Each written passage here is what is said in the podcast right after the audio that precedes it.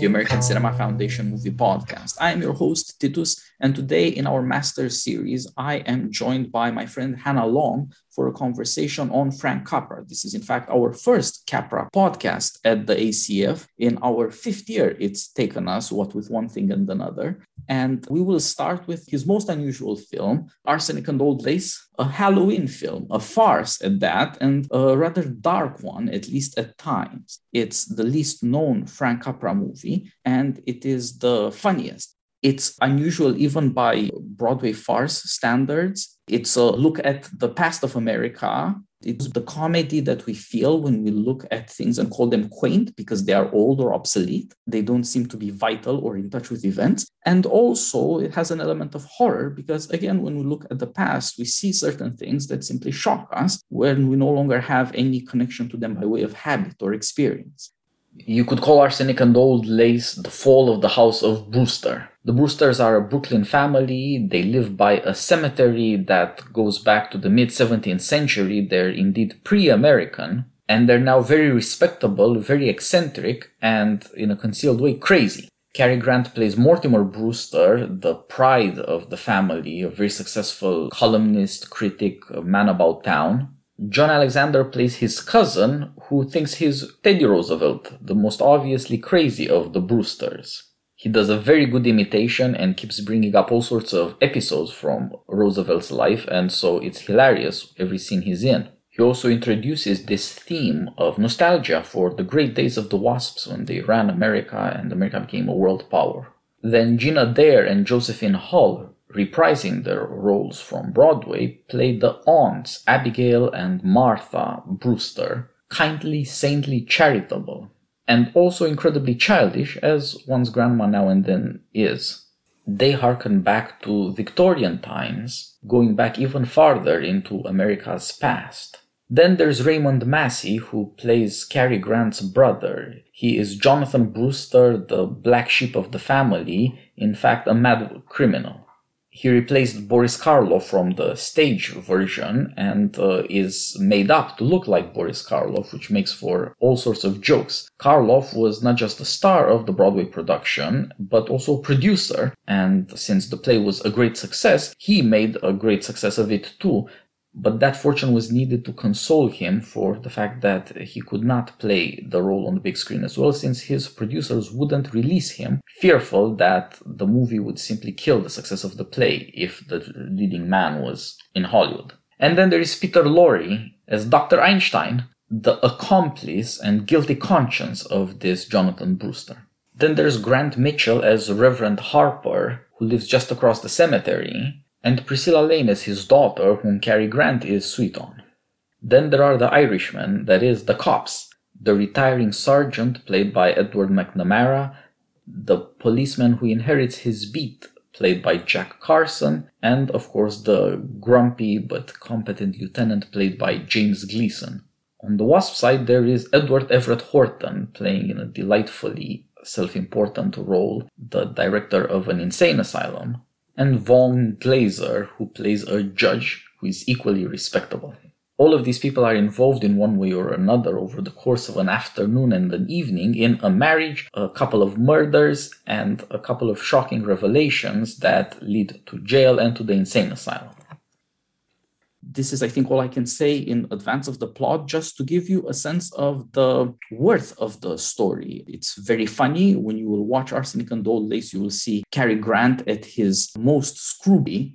He had had a decade's training in slapstick comedy in Hollywood, but this is broader comedy than he had ever done. It is incredibly physical. It is full of uh, wide-eyed stares and double takes you have to be willing to be amused by these things, but if you are, you will find Cary Grant charming in disguise too. And around him, a cast of very quaint and occasionally scary characters round up uh, what was a play, but was adapted and simply filled with Capra's energy, what we used to call zany behavior strange movements running around ins and outs through windows and doors and cellars and so forth throughout the movie. And I don't want to lose in all this hilarious goings on the fact that the story is both intelligent and maybe tasteful is not the way to put rather dark comedy, but it has a certain restraint. The way things are done is as close as possible to good taste or politeness, which was one of the things that connects the America of the 40s to the America of the turn of the century that is depicted. Now, Hannah, please first of all introduce yourself to our audience and tell us your thoughts on the movie Capra and uh, what shall be our Halloween podcast. Yeah, so I'm Hannah Long. I'm coming in from Brooklyn right now, but I'm not from Brooklyn. I'm from Southwest Virginia, and that's I always clarify it's not West Virginia, Southwest Virginia. There's got to be a pithier way of saying that, but I haven't found it yet. Um, as I sort of relax f- further into the podcast, you'll probably hear more of the accent. Um, but anyway, uh, I, for the purposes of this podcast, the most the, the, the places that I write about movies and TV, the Dispatch mostly. Um, I'm hoping to do some things at other places soon, sort of freelance around places. I'm working on something for Plough maybe. Uh, a few years ago, I was at the Weekly Standard as a freelancer, um, on and off. But uh, now, uh, my my actual real job is an assistant editor at Broadside Books at HarperCollins. So uh, some of the authors that I've worked with and uh, edited over the last few years would be Ayaan Hirsi Ali, Shannon Bream, Noah Rothman. Um, but we also have a, a, list of people that I've worked with in other capacities Douglas Murray, Peter Schweizer, David Mamet, um, Jesse Watters, Jared Kushner. Anyway, a lot of different different variety there. Um, so it's it's fun and exciting. Uh, get to kind of uh, have a little bit of uh, insight into the the big ideas that are about to be pushed out on a national scale in conservative books. Um, and uh, yeah, so anyway, I've been in the, this job for two and a half years and really enjoying it. We're just now getting back to the offices after a long absence. So, anyway, um, yeah, you had guided me to sort of talk a little bit about Capra, how I encountered him for the first time, which would be as a kid. I think that It's a Wonderful Life is a movie that uh, possibly of, of all of classic Hollywood is the one that has the greatest cultural cachet remaining. Um, it, it's the one that tends, to, if anyone, if a person has seen any any classic Hollywood film, it tends to be that one, and that was true of me. And that you know, it came up every Christmas. Uh, Jimmy Stewart was such an icon, and so we would watch it every year. And uh, I also saw Mr. Smith as a kid. Uh, I, I only ever saw it once, oddly enough, but I had a very distinct, visceral memory of the, the, the high emotions and the the broad strokes of the plot. It uh, it just really, I think, tapped into something, especially for kids. You know, the, the big, big emotions that Capra uh, evokes really, really resonate with them, and it def- definitely did with me. Um, so, in the last few years, as I've gotten into more actually watching older films, I, I saw It Happened One Night. I saw Mr. Deeds Goes to Town, Meet John Doe, all of these other things, and became more familiar with him, uh, and was really surprised. I think because I bought into the general narratives about Capra being this sort of sentimental and uh, just almost blindly patriotic director, uh, which I, I don't I think is a very limited view of what he's what he's doing. He can be very cynical about authority. He can be very cynical about a lot of things about America, which uh, which sits cheek by jowl with his his true love for the country that I think makes his story so compelling. Um, and you can definitely see it in the contrast in his filmography. You have something that can be as, as sort of positive and uplifting and happy as Mr. Deeds or uh, something like that. And then you have Arsenic and Old Lace, which is just pitch black and uh, totally different tones. And I mean, even within Arsenic and Old Lace, you have a, a wide variety of tones, which was something that I noticed. You at one point in the play, play it seems like he hands over the keys to uh, F.W. Murnau uh, to to direct for a second. But um, anyway, Capra had, has a lot of resonance for me then, just because I remember those things from my childhood. Um, and it was it was really great to revisit this one. So, I, which I've seen once before, but I hadn't seen it in a few years. Well, I'm glad to have spurred you on to see it because it's such a joy to watch. And uh, like you, I saw Capra as a kid, and it was only after growing up that I could uh, appreciate that there's a tension between the passion he has for America. On the other hand, what makes his stories? You, you don't have a story if there aren't events, and the events aren't interesting if there isn't conflict. And Capra never found it difficult to find terrible conflicts in America that are worth dramatizing.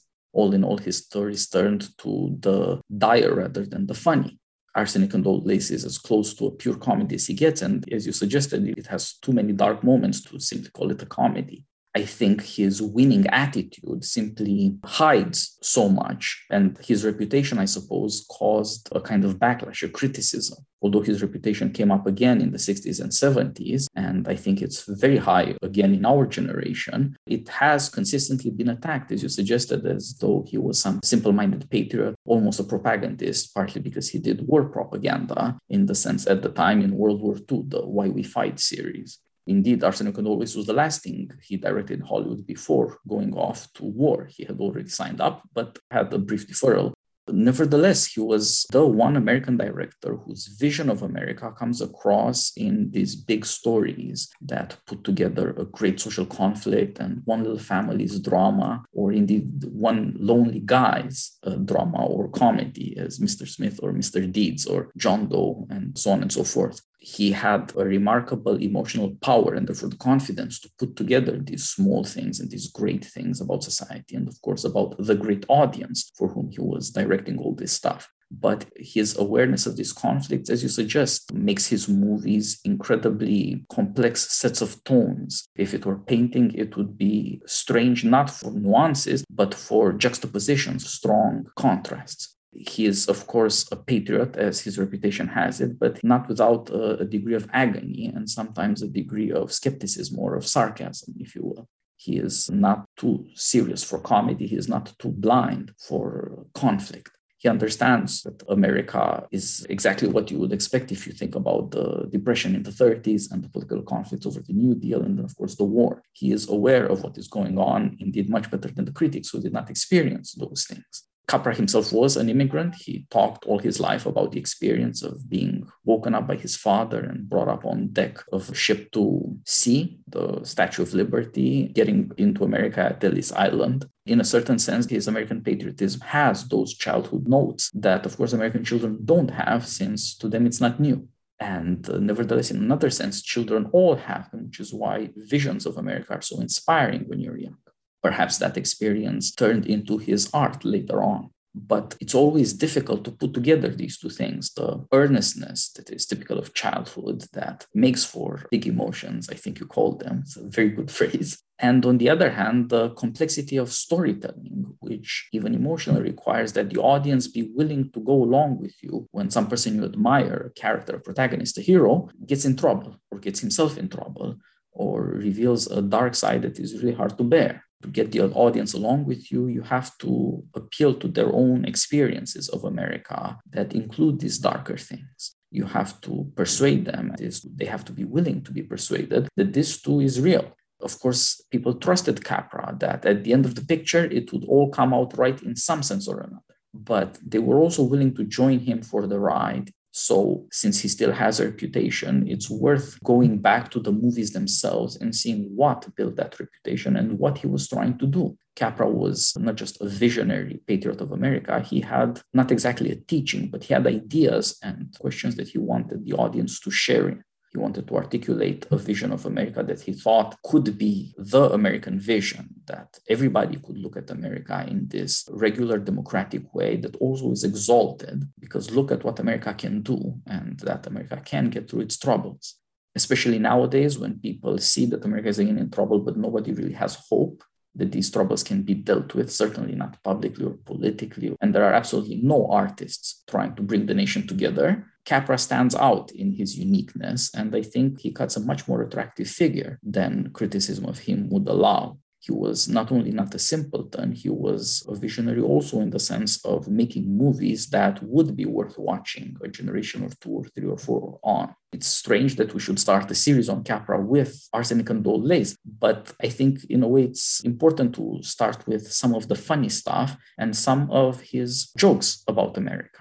Some of them are warm hearted and some of them are not. Some of the scenes in Arsenic and Old Lace are just darling. And some of them, yeah, as you said, they, they seem to belong to German expressionist horror, like Murnau, not to the apple pie and motherhood stories of Hollywood.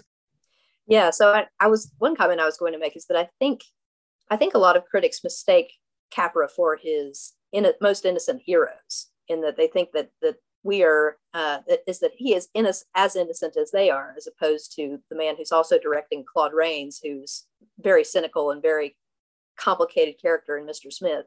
Uh, and yet Capra does he, he's directing these sort of fall of innocence moments for these characters who start off very innocent, very earnest, uh, and who have to meet complexity and bring their vision of what the way the world was supposed to be and try and make even in the imperfect world adhere to that. Um, and interestingly, I think that it's not immediately obvious, but I think arsenic and old lace is also a fall from innocence, uh, except it's in a way it's a fall from sophistication uh, because sophistication in a way can be its own innocence, as we as we'll see. So you have Mortimer Brewster, who is a New York drama critic who's every everything sophisticated, everything urbane, and everything ironic. Uh, he's he's well known for his for his popular books, The Bachelor's Bible, uh, and he's working on the next one, Mind Over Matrimony, um, which which are perfect. And uh, so he's this is clearly uh, not something that we're supposed to sympathize with. We're, we're supposed to laugh a, a, along with the the rest of the, the characters around him as he's uh, humiliated and learning that that he has been putting off adulthood and doing so by writing books about how uh, this this institution is silly and ridiculous and uh, beneath him. Um, and so he's on the verge of this realization at the beginning of the story. And as so often happens when other other events in life force one out into the into the world, you start to recognize the the odd things about your childhood that you hadn't seen before. Um, you start to realize, wow, that was insane. Uh, but it's it's it's much more literal for Mortimer. and so as he and his new wife make their way back over to Brooklyn from the relative uh, calmness and uh, stability and sanity of Manhattan, uh, they they recognize that something something is up here. So he he goes to see his two maiden aunts, Abby and Martha, who live in this old pile, uh, uh, sitting right next to a cemetery uh, with lots of lots of atmosphere and a view of Brooklyn Bridge in the background. A really fantastic uh, interior set, and you could see that he has this very close relationship with them, very trusting. Uh, but then, in the middle of a conversation, in the middle as as he's looking for his, the uh, the manuscript of Mind Over Matrimony in order to destroy it, so that his wife won't know that he was working on that, he discovers a body in the window seat, and it's this wonderful moment as he as he reacts to this and realizes that everything that he thinks that he knew about his family and about his aunts and well he doesn't even realize it's about his aunt yet. Everything is is not what he thought it was. Um, and so over the next you know 20 minutes of, of story he starts to realize that his aunts have been murdering old men uh, that have been applying to rent at their old victorian pile. Um, that at first he thinks that it's his cousin who's the obvious choice, the obviously insane one, uh, as opposed to the non-obviously insane ones. And he is convinced that he's Teddy Roosevelt. So you would think, oh, this is the murderer, but in fact, he is he is uh, genuinely innocent of things. And it's the aunts who, in a corruption of their charitable endeavors, which all the other characters have been remarking on and establishing, the, there's a, a priest who's commenting on this, or uh, and then a uh, a pair of policemen who uh, the older of which was admonishing the younger for for speaking slightingly of these saintly old ladies uh, with their their well-known charitable uh, charitable work. But of course, there's a dark side to this charity because they think that they know well enough uh, to basically kill uh, people that they assume are uh, unfortunate and have no family, and it would be better for them. So there's there's a real uh, well i was going to say paternalism. I suppose maternalism is the is the, the word here um, as to to their their scheme but it's also wrapped up in the fact that they are terribly innocent and twee old ladies who have little quirky theme songs that come on when they play it come in. And it, it's never like oh my gosh these are this is nurse nurse Ratched.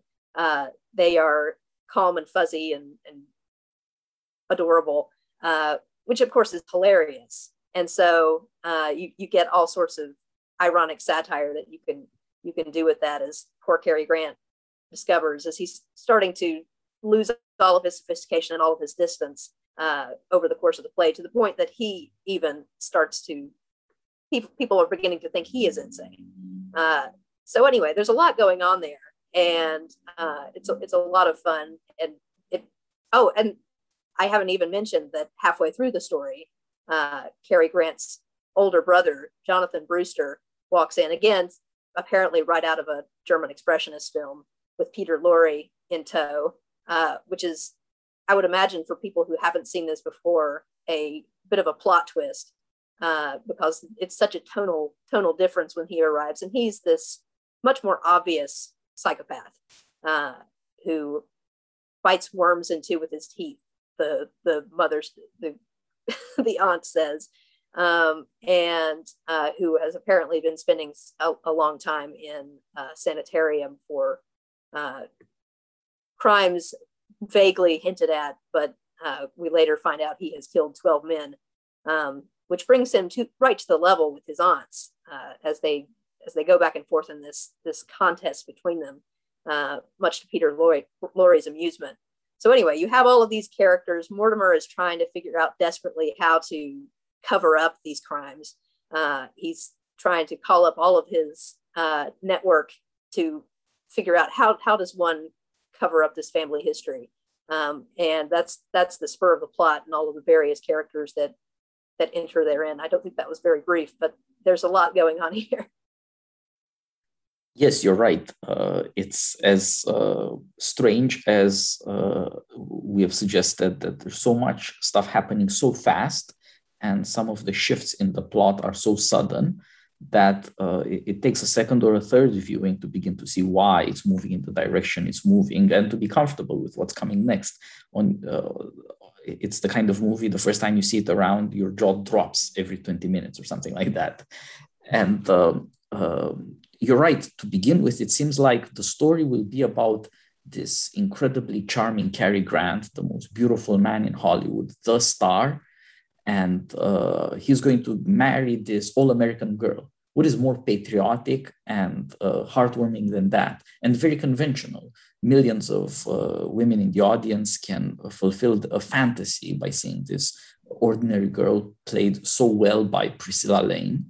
Uh, she has snagged him for all his sophistication and his contempt of institutions, conventions, and all that.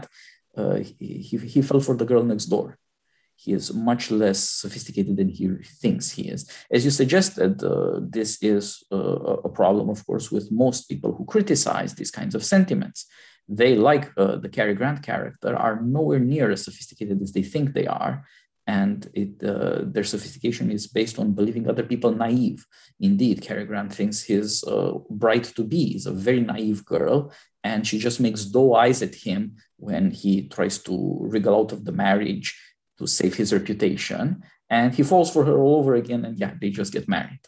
Uh, he, he knows he's ruining his career he hasn't fully accepted it, but uh, you know he does bite the bullet. Why?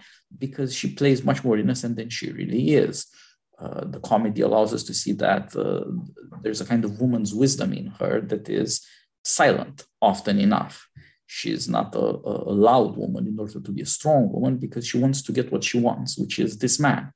And uh, so she somehow manages to have him step on his pride and marry and at the same time keep his pride because his wife isn't badgering him about anything.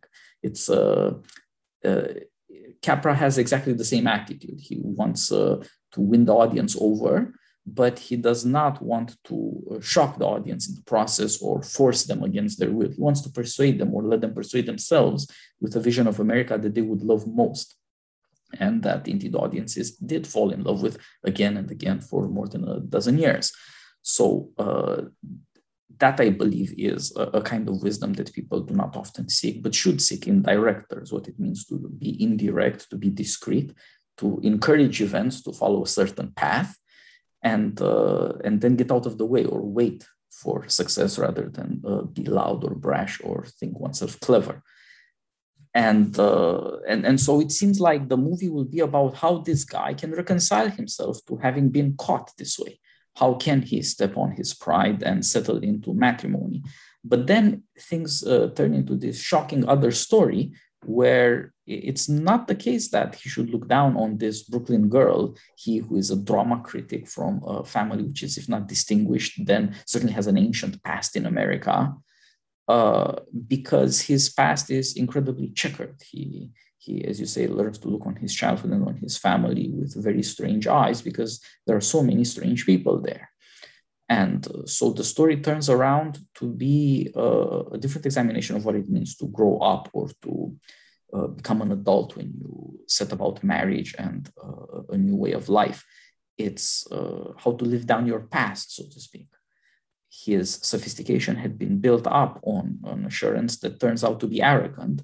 And from then on, it's just one shop after another. And as you say, how does he deal what is with the problem? What is the respectable way of realizing that there are crazy things in the past? Well, we have sanatoriums for that, right? Uh, the that's a respectable way of dealing with how strange human beings can be. And uh, since it is science and judges are also involved, it is also justice. Then you have all the authority of wisdom and of uh, public of, of the public of the government to hide from what is in your own family and what might shock the boots off of you in terms of what you even think being human is. And so he wants to commit people into the asylum. And of course, you know, you know, it is necessary. These people are not able to live by themselves. Indeed, they might not be able to live at all in society anymore. They're not fit to live in society.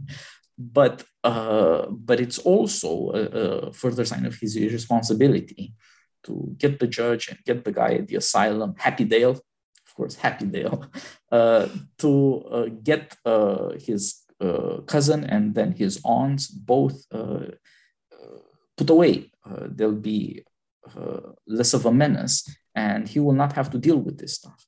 And of course, he, a new bridegroom, has to do his damnedest to keep his wife out of his family secrets this is something he does not care to share, uh, partly because he doesn't want to shock her. He wants to hide all these things, not just for his own sake, but for her sake. And that again comes to do the fact that he underestimates her.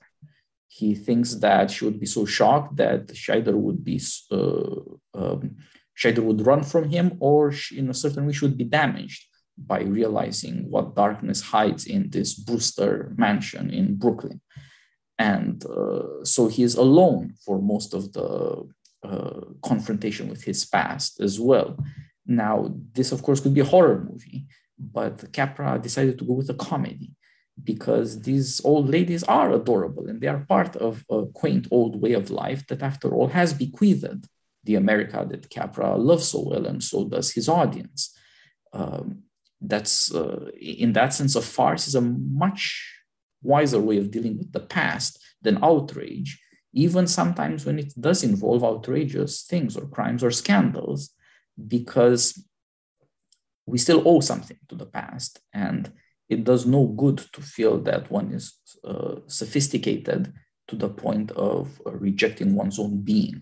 Right? Somebody who writes against matrimony like this guy does is trying to reject his past in a certain way had there been no matrimony, he wouldn't have existed in the first place. And yet he writes because of his conceit, his self importance.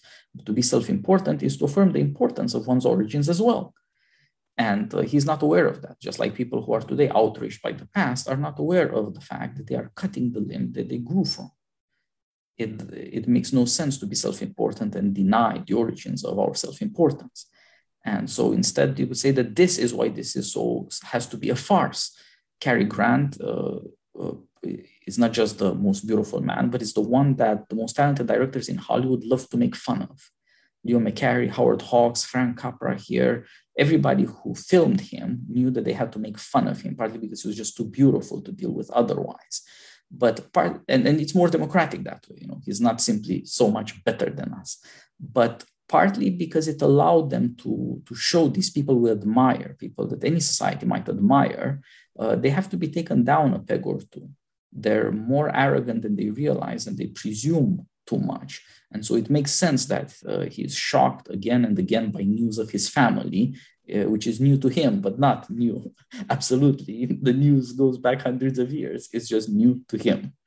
Yeah. And there are so many moments that really emphasize that what, what of course, the playwright is doing here, which is uh, writing a story about America's history and that this this family is a stand-in for that. That they're uh, you know they came over on the Mayflower and that they've been in Brooklyn for so long and they have this storied history and you you hear hints drop not just to Jonathan who's sort of the the family member that clearly they haven't spoken about for years and even if even if he comes up their their suggestion is to burn the picture of him uh, instead of confronting their, their responsibility to or for him um, but then there are also lots of references to the grandfather who uh, has at one point that and that this I think was one of the moments that really I just almost gasped hearing it the first time because the Jonathan has just turned up.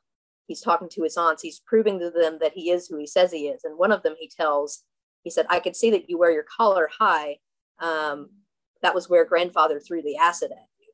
And I was like, "Wow, where did that come from?" Uh, I think it's not quite so. The the grandfather is the guy with the laboratory of experiments an eccentric. Yeah, it must have been an accident that hurt the girl. Oh, okay. Well, I must have misread that then. Yeah, but there is another one at, at one point where they're talking about the the ancestor who comes over and uh, scalps Indians.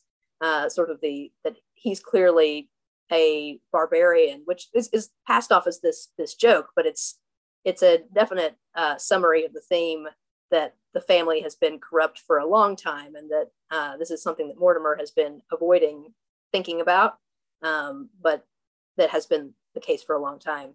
And I think that it's interesting that, again, he's sort of this drama critic who is suddenly being drawn into a play himself. Uh, so he's not able to maintain his critical distance at all after a while. And you could see that in the performance. I know that Cary Grant uh, was very uncomfortable with the, the links to which Frank Capra pushed him in this, saying it was his least favorite film and that he found it uh, he found it un- unpleasant to to just completely dial it up to 11 like this. He at one point said that he thought that uh, Jimmy Stewart would have been better in the role, um, which perhaps it's it, it is true that Capra, you know, this is sort of the comic equivalent of the Jefferson Smith character who unravels slowly over the course of the story. Um, but I think that it mostly works. I, I think that that for for the maybe the last 10, 15 minutes of the story, it gets to be a little bit much.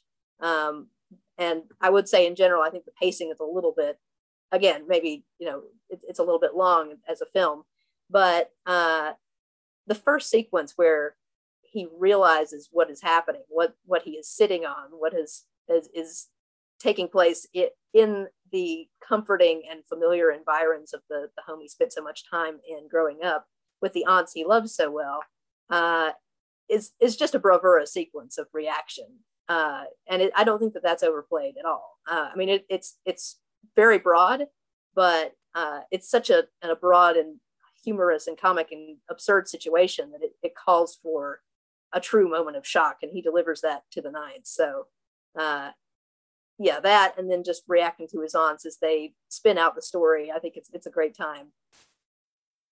Yeah, I think uh, Cary Grant was right for the part because he exemplifies this um, uh, wasp grandeur. He's uh, he's not just a, a critic, uh, uh an intellectual, but also uh, a bachelor. He's uh, he wrote the the Bachelor's Bible. He is in a way the most privileged creature in American history, since uh, he he he need only comment on the passing scene and look down on other people and this nets him fame and fortune. People applaud him for the fact that he despises them. He believes he's too good for their way of life, and they applaud him for it.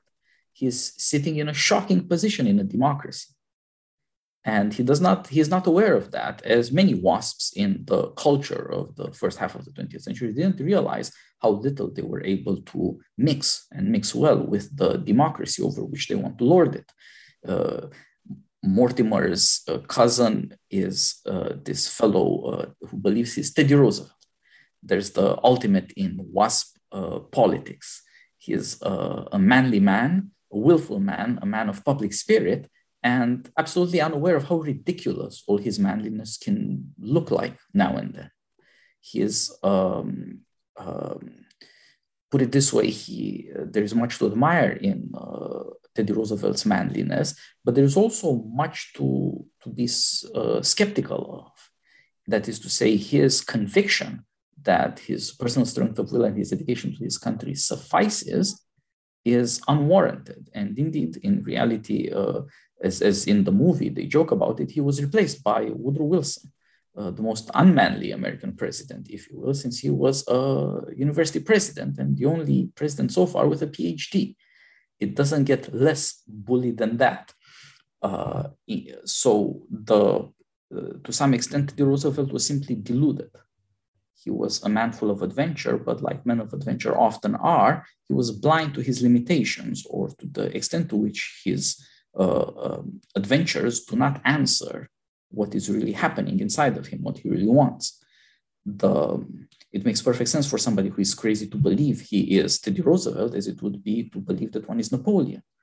Uh, of course, if you think you're Napoleon, you're crazy. But if you think about Napoleon, who was Napoleon, wasn't he also crazy? Uh, invading Russia is not a very smart thing to do, for example. But uh, but he didn't see it at the time. How could you not notice it? Uh, surely Napoleon, unlike us, was a grand strategist, and yet he was uh, he made much stupider mistakes than a normal person would. Teddy Roosevelt yes, was the same. It's this dram- dramatization of the hubris of these great figures who have no no sense of, of wh- where their the way that their actions are perceived in the greater scheme of things and uh, i think that really ties into the way that as you mentioned in, uh, earlier that the, the, story keeps uh, drawing our, our attention back to plays as, as a meta narrative and everyone everyone in the story seems to be writing a play you have uh, the the policeman who turns up well into well into the story and is just insistent that everyone hear hear his his play about his mother, uh, who couldn't possibly be uh, an illegitimate actress because she was his mother, which is a telling line. And uh, he takes advantage of a captive audience, uh, quite literally, to to describe this play. And that that's also shout out to Jack Carson who plays uh, plays that role. He he's always wonderful. And um, then at very near the end, Witherspoon, the man who is uh, the head guy at uh, Happydale, also ha- happens to be writing a play about things that have happened to him. And so, anyway, everyone is shaping their narrative. Everyone uh, is putting themselves into the story and uh, trying to f- create their own mythology about their past and about their history uh, that places themselves in a very flattering light, uh, which is suddenly what Mortimer has to do when he switches roles from drama critic to playwright, because it, essentially he's trying to create a narrative in which his uh, his family is innocent of anything except insanity, uh, and uh, that the, the one the one family member that we all know is insane, we can at least throw him under the bus. Uh, and so he's trying to create this narrative and get everyone else to accept it. And that's really what he's doing throughout the course of the story is uh, running about trying to make sure that everybody else is signed off, that all the paperwork is done, that the, the story holds together. Um, and there are a lot of other characters doing the exact same thing, presenting their stories, talking about that. Um, and uh, of course, there's also the sequence when he is tied up and he's, or he's about to be tied up, he's talking about the blindness of people in plays that they can't see what they're doing. And um, it's a great sequence as as uh, peter lorre can see what's happening. Um, and raymond massey who plays jonathan brewster is actually getting his ideas from mortimer as mortimer is blithely and ignorantly and arrogantly spinning these off while he's sitting sitting at the table waiting to be tied up. Um, so there's just yeah there's a a complete lack of awareness of recognition that that he is part of the play that he is part of the story uh, that he's not above or uh, disconnected from it. And uh, he, he also recognizes that this is something that happens to smart people uh, more than it happens to people who are who are aware of their own uh, unsophistication enough to, to be looking behind their shoulder when they're in a house with murderers um, but if you're arrogant, if you're smart, those things tend to go together. Then you're not going to not going to have that same level of awareness and of looking over your shoulder when there's a murderer in the house. I mean, yeah, I think that's right. The um, uh, altogether, the criticism of the wasps in the story is that they are arrogant. Teddy Roosevelt looks ridiculous if, if you put him in the middle of a house. But in a way, isn't all of America a bunch of houses, a bunch of people living their ordinary private lives? Public spirit goes a long way, but it's not the way of life. The way of life is people in their living rooms, people in their houses. And uh, if you try to put uh, Teddy Roosevelt there, uh, it doesn't fit. It makes sense that he should go on safari for a couple of years as a post presidency. Clearly, that man did not know how to stand still. There was something really wrong with him. Uh, but so also the in the next generation, so to speak, you get this new WASP who is a cultural critic. Indeed, the first half of the 20th century, America did have culture critics who were WASPs or aspired to that way of thinking. And they were not particularly good at any part of their job, except impressing the audience. They were very impressive people. And uh, this is what Cary Grant plays. It's a parody of all these types. Uh, and uh, as you say, this guy who thinks he is the most unconventional is the one who's most desperate to make the story of conventional American respectability stick. He'll get the judge involved, he'll get the sanatorium involved, he will defend the family's honor. The more he's shocked by them, the more he wants to hide what they are about. So he turns from a guy who, with a nasty taste for telling ugly truths, into a guy desperate to hide ugly truths the closer he gets to them, or the more of them pile up on top of him. And uh, that's a very funny thing to see. Uh, with the aunts, as you said, uh, their arrogance strangely comes from their charity it's not from but but like with teddy roosevelt unlike the ordinary american like with uh, cary grant here the beautiful charming bachelor of wit so also these women they're superior to everybody around they their charity comes from condescension and uh, yeah they see you know these these pitiful old men uh, first one dies by accident and they get a clue. You know we could learn a lesson here. They seem much happier dead. And uh, and so you could say that you know uh, their unwillingness to look at the suffering of other old people leads them to kill them. Because they seem happy when they're dead. They don't bother you anymore. It's a strange yeah, all of their, thing but yeah all of their analyses are, are surface level. They uh, the, the main markers that they they have for people are their denomination always within the same small set of protestant denominations. There's never a catholic um, but uh, you know oh for a baptist or for a methodist or you know all of these things which you know shows the, the smallness of their world and the uh, the shallowness of their concerns which is very funny because uh, it's it's a great satire of, of their obliviousness of their uh, of their smallness and you know we've all been there um, and so yeah they they can only see the world within the, the very limited terms and, and frame that they have been that has been established for them. There's uh, at, at, one point Mortimer tries to persuade them uh, or tries to, to, talk to them on terms of morality and then quickly gives it up. Uh, he says it's not just that this is against the law; it's wrong, and he sees that that's not breaking through. So he tries the nuclear option. He says it's not nice. and even that doesn't seem to break through because that's that's that's the terms in which they usually see see things as nice or not nice, uh, which is a sort of morality free, very bourgeois uh, way of way way of breaking down decisions in the world. But um, there's no profundity there. There's just just a surface level decision. Yeah, that's right. Uh, you know, all he can say is people wouldn't understand Yes. you'd end up a story. People would be shocked at you. You wouldn't be respectable anymore. And of course, I mean, their respectability, their sainted, that's by itself a little strange. These are uh, sisters and they are old maids. Why didn't they get married? It's certainly unnatural in the ordinary sense. There, there is a continuity of the generations. After all, they are, were themselves born. Um, the, they played mother to these kids, but didn't have kids of their own.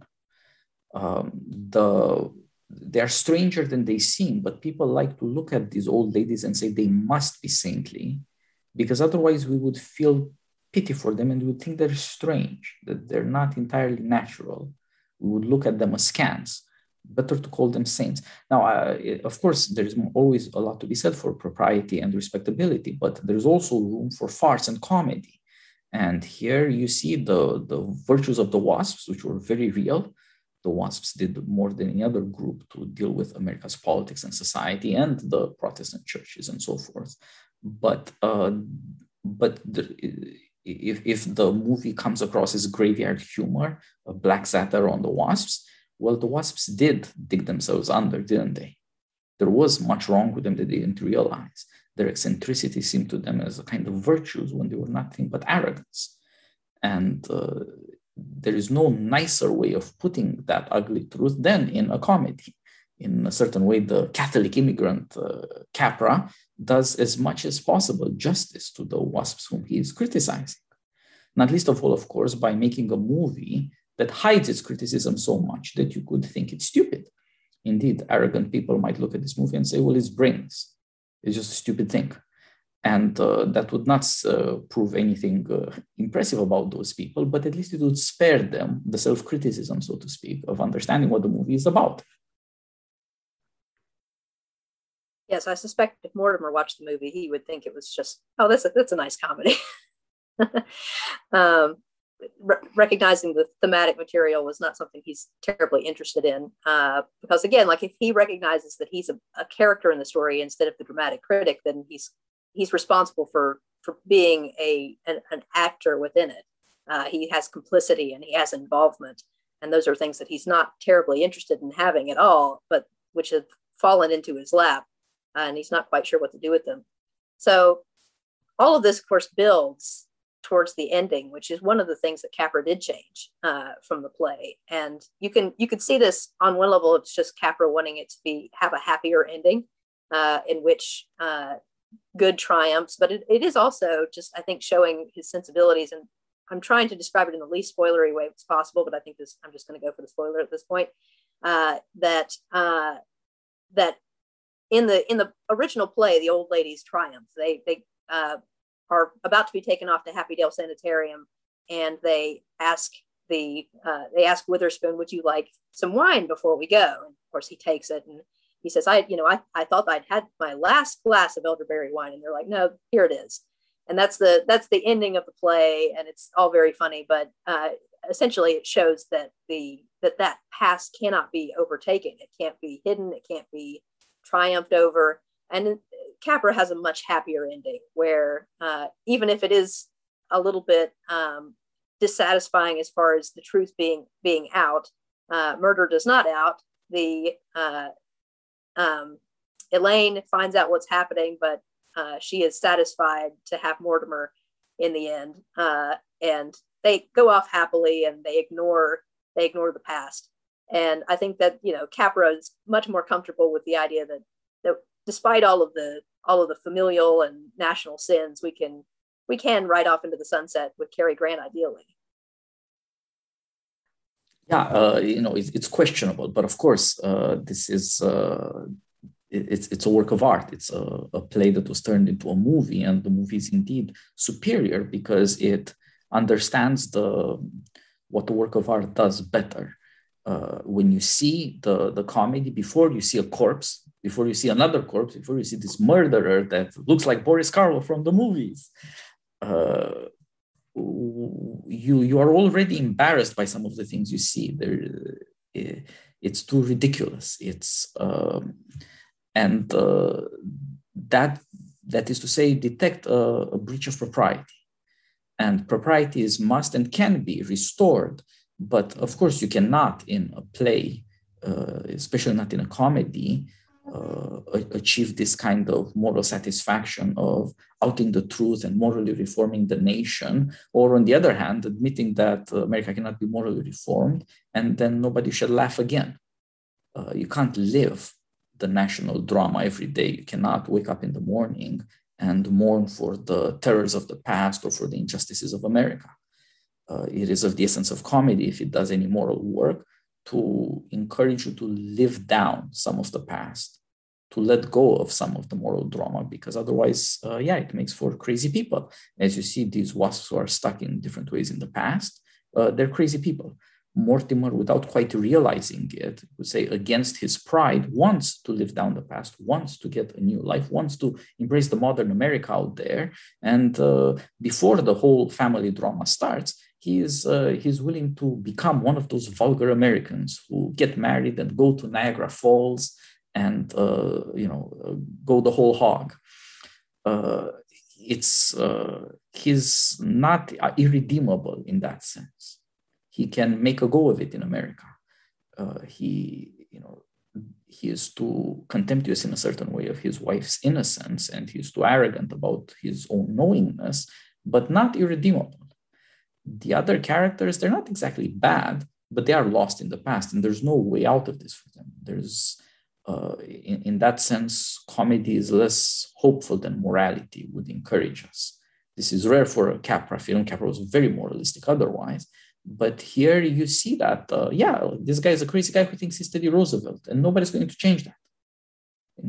You want him to get back to his authentic self or uh, whatever one might think is the moral way, but uh, it's not going to happen. He's deluded.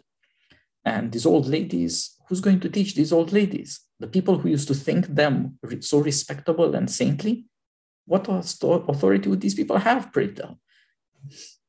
There's no, uh, there's no good answer to these problems on moral terms. There are limits to morality. Madness is a limit to morality. To be moral is to make choices. And when you're mad, I mean, that has just flown out the window, hasn't it? Uh, comedy in pointing to madness points to the limits of morality. The uh, but of course, this is the least, uh, so to speak, of evil. This continuum of madness from the guy who thinks who's, uh, he's Teddy Roosevelt, but you know he hasn't hurt anybody, to these old aunts who kill old men. But on the other hand, you know, they are old men dying a peaceful death. It is murder, but as murder goes, this is the least mur- terrible murder there is. To, of course, the, the monster in the family, who uh, has has uh, you know the, the Brewsters uh, centuries back have always had crazy people in the family. Uh, America's past cannot be as nice as Victorian respectability or Episcopalian dignity would require, but still, uh, it was America's past. It, uh, it, built something great and good, and also part along the way there were a lot of crazy people and a lot of dangerous things with with this fellow, uh, the Boris Karloff lookalike played by uh, Raymond Massey, uh, there you see all this wickedness concentrated, so to speak. It's as close to evil as you can get. He looks like a monster, like a Frankenstein's monster, indeed. And he does come in tow with a German doctor who is humorously called Einstein, which is hilarious for the times.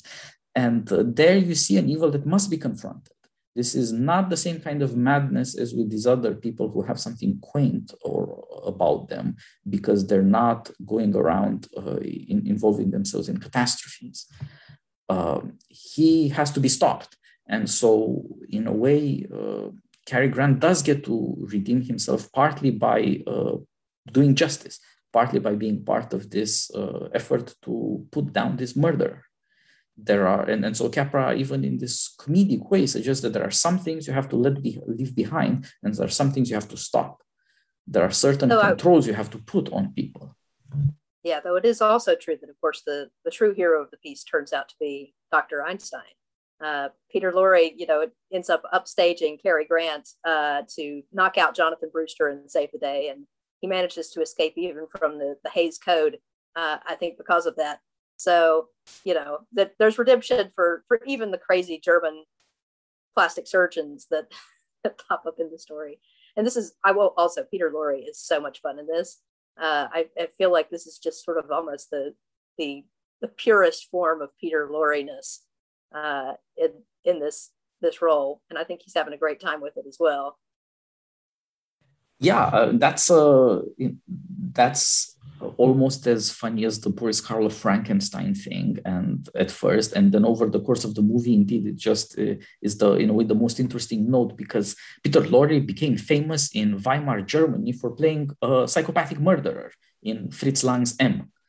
And uh, then he came to Hollywood the same year. This was made 1941. He was in John Huston's debut, which made a star of Humphrey Bogart, The Maltese Falcon, and he was in uh, again with Bogart in um, uh, in Casablanca, which was written by the Epstein twins, who also wrote the screenplay for this movie. Uh, and indeed, as you were saying, uh, It's a Wonderful Life is the most American old Hollywood movie, since the only one you can expect most Americans to have seen. Next, or the contender would be Casablanca. And um, uh, the, the, writers of that movie, the Epstein brothers, also wrote the adaptation for the screen here for uh, for Capra. And the, the the strangest part of the work is this transformation of Peter Lorre, is a kind of anguished monster. Uh, he's not obviously human, but he's also in some strange way a victim of mob justice in that uh, crazy German movie. Here, he is in a certain way brought around to serve justice. He is, uh, as an abettor of the monster, uh, you know, accessory to about a dozen murders, but uh, he was forced into it. Weakness is a kind of excuse. The madness is not inside of him in the American movie, unlike in the German movie. It's outside of him. It's this great evil murderer and he can be separated from it and perhaps not quite redeemed, but certainly he can contribute something to justice. And so all this farce uh, turns out, in fact, to have a great interest in justice. Uh, indeed, the old aunts and the guy who thinks he's Teddy Roosevelt, they don't go to jail for murder and accessory respectively, but they are put away forever in an asylum. That too is some measure of justice. It's um, and the doctor, as you suggest, he he's he makes his choice, and uh, he he wants to stop this evil guy when he sees what he's doing uh, uh, some of the people he had killed were, if not as bad as him, then at least as corrupt. Whereas here, he would be abetting this murderer in destroying his family and all these decent people. And uh, there'd be another half dozen corpses of innocence. And he can't abide that. That's yeah, a the moment choice. That he, yeah, the moment that he draws a line is not with Mortimer, but it's with Teddy. You can't see it, it in the film. It's a little bit garbled as he's yelling and everyone's yelling, but he says, "Not Teddy. This is this is this is a bridge too far." So clearly, it's his devotion to Teddy Roosevelt that uh, pushes Dr. Einstein towards his redemption, which is a rather gloriously bonkers sentence to to say out loud. Indeed, it's it's such a farce. Talking about it is uh, you know, uh, you can either say these things that are literally true or and, but but ridiculous, or uh, like make a fool of yourself by talking about justice in a farce. Either way, you're you're stuck with this thing, which is part of why it's so good. Uh, just uh, thinking out loud, so to speak, about what's happening and what it means is, is hilarious. Yes, I keep thinking about various relatives and uh, you know family history and I I we, I do have a distant relative who died in an asylum, who may have been connected to a murder, though she was not connected by blood. So anyway, that that's you know it's bringing back lots of fun family memories. Americana, you know, charming. And that's the solution for Cary Grant too, right? It turns out he was adopted. You know, yes, he's a pure-blooded American mongrel. He's not one of these uh, distinguished aristocratic Brewsters who go back to the Mayflower. But you know, it's such uh, a relief not to be an aristocrat it's this this wonderful you know and of course they cut this line from the, the movie but he he yells i'm a bastard with great joy in the in the play uh, which is a, a, very american joy to yeah. discover that you're not you're not one of the the prep school crowd exactly because uh, you know horror is an old world genre it's uh, dr frankenstein or it's jekyll and mr hyde it's uh, even some, I, I, think mostly, but I'm not sure if mostly, the Edgar Allan Poe horror takes place in Europe. Many of them take place, at any rate, in the old world, from England to Italy and uh, Spain, because that's where horror happens. Because you, uh, Europe is not like America, the land of the free and the home of the brave. It's uh, the land of traditions and of beliefs and of uh, a tragic past that keeps catching up with people and causes terrifying things and of course, it's not uh, democratic. Well, you know, it wasn't in the 19th century at any rate. Uh, America is the future, not the past. America is not uh, stuck with horror. Horror can turn to horror comedy because there is a minimum of justice and decency. As you say, even this uh, Peter Lorre, mad drunkard German doctor, when he sees this mad guy who thinks he's Teddy Roosevelt and he's so innocent, he's never hurt anybody. You know, if you can think you're Teddy Roosevelt and be, uh, you know, innocuous, not at all dangerous. I mean, what is more innocent than that? and so uh, it stops him in his tracks. He he he uh, does the right thing. So there's hope for America, and uh, of course, uh, it, this may seem very naive as a farce or as a Capra movie, but are, isn't it fundamentally true? Just because it says obvious things, one should not despise them. it, it is a kind of corrupt sophistication to despise the truth when it is obvious. But the obvious truth is that Europeans were far more sophisticated than Americans and had far more intellectuals and cultural traditions in the past that Americans are too ignorant to even realize how ignorant they are. Uh, they went to two world wars that uh, destroyed each other. Uh, they killed each other as much as they could for year and year and year, and then they did it again in the next generation. Uh, all those people who were saying crazy things about how crazy Europe was in 19th century turned out to have been right. And uh, comparatively, the people who seem simpletons in America because they're patriots also turn out to have been right. America was not involved in that sort of stuff. Not that there is not injustice or evil or wickedness in America, but it wasn't civilizational suicide from the ordinary level of the house to the grand level of the continental democracy, it's not national suicide and it counts, it makes the difference. So I think that is the basis on which uh, the farce is built. Uh, it, it, satirizes the WASPs, but it's not uh, it's not exactly against WASPs. The, the virtues of the WASPs and uh, their contribution to American politics, society, and more is they're very real, and they were good for the most part. It's uh, only in the context of the context of the great democratization of the 20th century that uh, they became became obsolete and made uh, fools of themselves because they did not realize it. That's, I would say, the, the extent of the criticism. Uh, you know, he's uh, Frank Capra is certainly not the guy who thinks you know America is just one horror thing after another, evil lurking behind respectability, and everything in fact is madness. It's not that sort of thing. It's, he's not, you know, indeed Edgar Allan Poe or H.P. Lovecraft, uh, and uh, he's more moderate for it.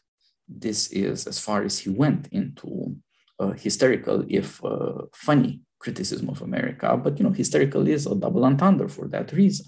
When you are laughing hysterically, you do not know really if uh, you're in charge of yourself anymore or not.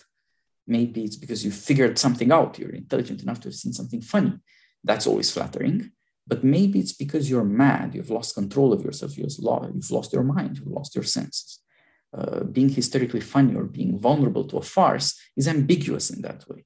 Like the WASPs were ambiguous, and indeed, American democracy is somewhat ambiguous too. And uh, I, this is why I wanted to start a series on Capra with this movie. It's it may, it may seem a movie easy to despise, and I suppose it is, but it's uh, uh, sophisticated enough and intelligent enough, and it has a good heart. And that's a combination that I think describes Capra much more than people realize and explains why he's not lost his appeal. Why, as America democratizes further, people still like this guy. Yeah, yeah, no, I agree. You had asked me to come up with a list of uh, ha- recommendations of ha- Halloween films. That it occurred to me as you were speaking one one that is not a film, but uh, that was the most recent Halloween themed uh, piece of American media that was also comic that I could think of uh, that is, and this will lower the sophistication of your audience, but I think that that's appropriate after this particular podcast. Uh, we, we could all use a little bit less. Uh, there was a Nickelodeon TV special uh, a few years ago. Uh, I can't remember what year it came out called Over the Garden Wall. It's an adaptation of Dante, or and it's uh, so again, it is it does have a very European flair to it, but it's set in a Mark Twain esque uh, world where these two brothers are uh, experiencing a series of, of tests, and uh, they, they, of course it starts off they're in a dark wood somewhere in New England. They walk through and they meet uh, they meet a variety of odd things from witches to aristocrats, both very odd um, and uh, you know men with pumpkins for heads trying to kill them. It's it's so there's a, a lot of horror, but that there's also humorous elements of it. Anyway, uh, I I it was so topically relevant that I could not not bring it up. It's one of my my sister's favorite pieces of, of things. It's a very oddball little thing, but it it does I think really bring all of those sensibilities together in a strange way in that it, uh, it recognizes the European roots of of the Halloween horror, but uh, also has a much more American positivity to it, and it's much much funnier too. Um, anyway, that's that that one is a bit of an oddball recommendation perhaps but then um, the others the others i was i was having a hard time because i'm a wimp and i hate scary movies and so there's very little that I, I, I was thinking well you know everybody all my friends would file off to watch a horror movie and i'm like nope nope not today but uh, i think the Addams Family is one you have to reference as sort of an iconic American comedy that has horror elements and Halloween uh, imagery threaded throughout.